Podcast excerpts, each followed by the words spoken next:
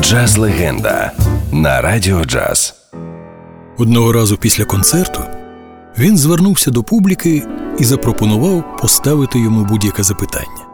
Раптом із залу вигукнули: А в чому сенс життя? Проігнорувавши іронію, він спокійно відповів: Знайти Бога. Якщо ви слухали його наживо, то ви точно зрозумієте, про що йдеться. Він народився на Мангеттені в родині класичних музикантів. Його батько був першим афроамериканцем, який став солістом Метрополітен Опера.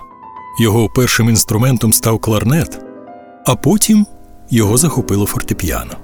І, зрештою, все так і могло закінчитися, але лише не з ним. Він ніколи не шукав простих та шаблонних шляхів. Раптом він вирішує, що його головним інструментом стане голос. З першим повноцінним сольним дебютом йому допомагає улюбленець Америки комік Біл Козбі. А остаточно повірити у власні сили він зміг після надзвичайно теплого прийому, зазвичай стриманої і вибагливої німецької публіки. Запис концертів у Німеччині став альбомом із лаконічною назвою Голос. Жодних інструментів, жодних спецефектів. Тільки він і його розмова з Богом, до якої він завжди радо долучає свою публіку. Він ніколи заздалегідь не прописує програми концерту.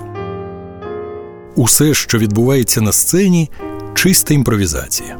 Йому просто не цікаво будь-що повторювати двічі. Щоразу все має відбуватися тут і зараз, і щоразу це має бути відчуття катарсису.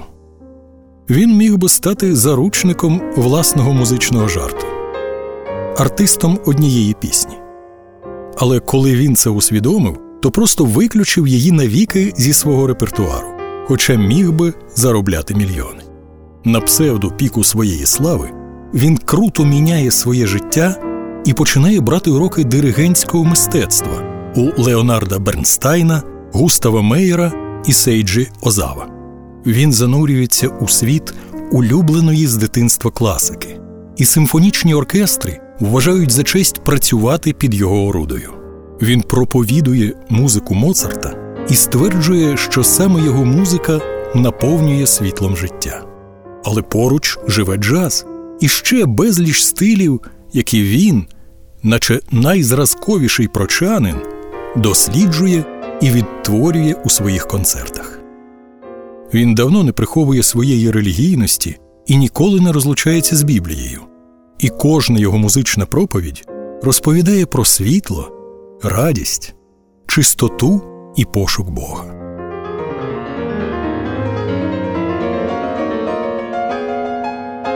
Батьки назвали його Роберт, критики називали його Вуду голосу або просто дивоголос.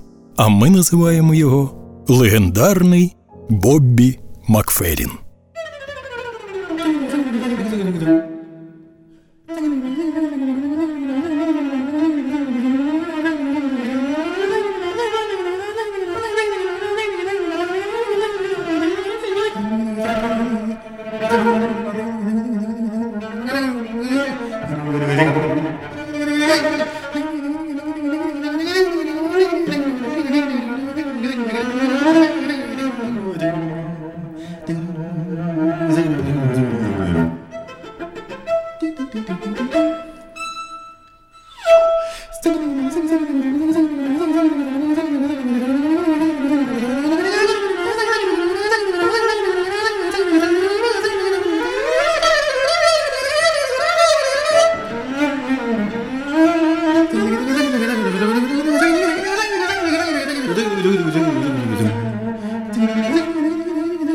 Mm-hmm.